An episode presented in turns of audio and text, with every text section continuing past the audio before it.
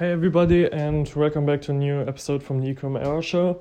So I recently crossed 1,000 new revenue. I think it was today or yesterday, I'm not sure. But it feels like the first big milestone, and I know 1,000 is not a lot, and especially when you compare it to other people in the same industry. But for me it's like a huge milestone because it's the first time that I actually made 1,000 in revenue. It's by far no profit, so I'm actually, I think, $300 in the negative because I tested a ton of interests on the go, and as I told you yesterday, I launched my first lookalike audience with 95% video viewers. And this one made actually really well. I launched it with $100 of a budget per day. And quite funny story, in the morning today, I was getting up, I saw some sales, but wasn't that crazy. And I got up and I was really scared because of my lookalike audiences, because I never had a campaign with like $100 budget per day, and I was so scared, really. I was like, fuck, it will spend like my entire money without getting sales, and I was getting up, I was so stressed about it. I was getting up and was immediately at my desk checking my ads, and at that point I realized why meditation is really important for like a successful business, and also why successful people always talk about mindset, because actually everybody can do what I'm doing or what all those successful people are doing.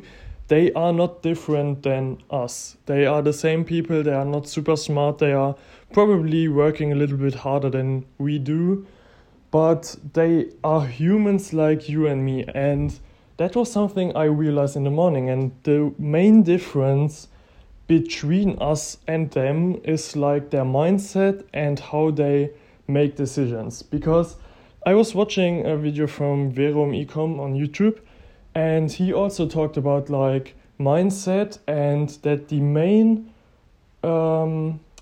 main factor of success of successful stores in e-com or in general in business is like the mindset.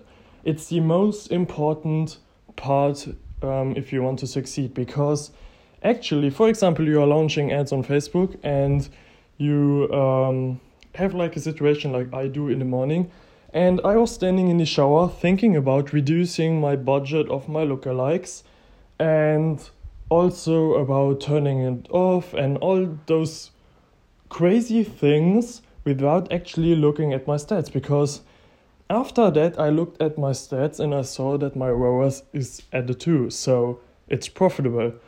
And that's the main point. I stopped doing meditation for some time, and in the morning I started doing it again, because believe me, it's so important for your mental health and also for your decision making, because if you make like decisions based on emotions, especially in ads and business, you will fail like hardcore, because it's like you can't judge numbers emotionally, because as I said, you have to be super unemotional and you have to detach your emotions from your ads.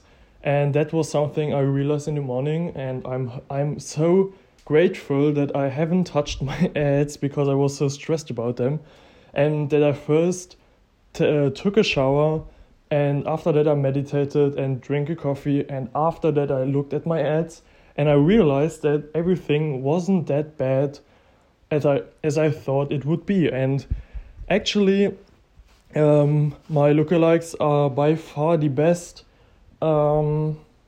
campaign I'm having right now. And I don't say that you shouldn't turn off bad ad sets. For example, I have 5 lookalikes in a CBO, and $100 of a budget, and there's no spending limit. So Facebook can entirely decide where to spend my money.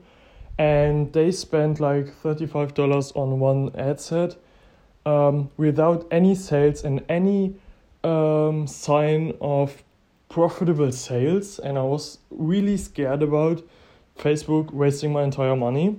So especially because there were other ad sets with sales, I think 4 in total. And I was like, what the fuck, why are they spending my money on an ad set which isn't working? And CBOs take some time to optimize, and I know that. But actually I turned that ad set off because all of the others had sales, and I want Facebook to spend my money on those profitable ones. And that was the last change I did on that campaign, and it's running now for 1.5 days, I think. And as I said, I'm at 2 ROAS, and I hope it continues to go like that. But I'm seeing quite good results, so I hope it stays like that. And I'm also thinking about launching new lookalike audiences. But the main point I want to bring home for you is like, really to distance your emotions from your decisions in your business, because really they can destroy your entire progress and everything you worked for, because your emotions can go crazy. And I think everybody knows that situation when you look back on a situation and you think like, what the fuck, why did I react like that when it was completely overkill and way too much? And that's exactly the same with your business. It can be the same in your relationships, in stressful situations, and all of that stuff.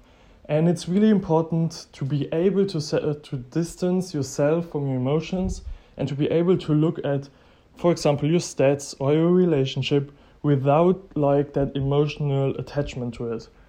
And I know meditation is a big thing and a big opportunity for me to learn it, and to be able to realize in situations like that, that it's not that bad as I think it is, only because my emotions are going crazy. And there's always fear, like losing all my money, especially with high budget CBOs, and I have no control over it. I really will focus on meditation again. So I will start to meditate every morning again using Waking Up. So if you are interested in it, it's like a guided meditation app, and I really enjoy it. It's not that hard to do. It's only 10 minutes in the morning, and you really can learn to react differently in stressful or emotional situations. And it won't only benefit you in your business, but also in your relationships, because as I said, you can distance yourself from those emotional reactions, and you can look at it without like those crazy mind things going on, and you really can make a decision based on information and data, and not only because your emotions are going crazy. So that's something I realized in the morning, because as I said, I was so stressed, because I was so scared to lose all my money. But yeah, at the end it wasn't that bad. So, yeah. I hope I can scale that store now a little bit further, especially because I haven't made any profits right now. I tested a really big amount of ad sets, and a lot of them got sales, but they died down quite quick. You probably know that situation on Facebook. You launch like ad sets, and the first day you get like a ROAS of 4 or 3, and after that, the next day it completely dies down. And it was exactly the same what happened to me.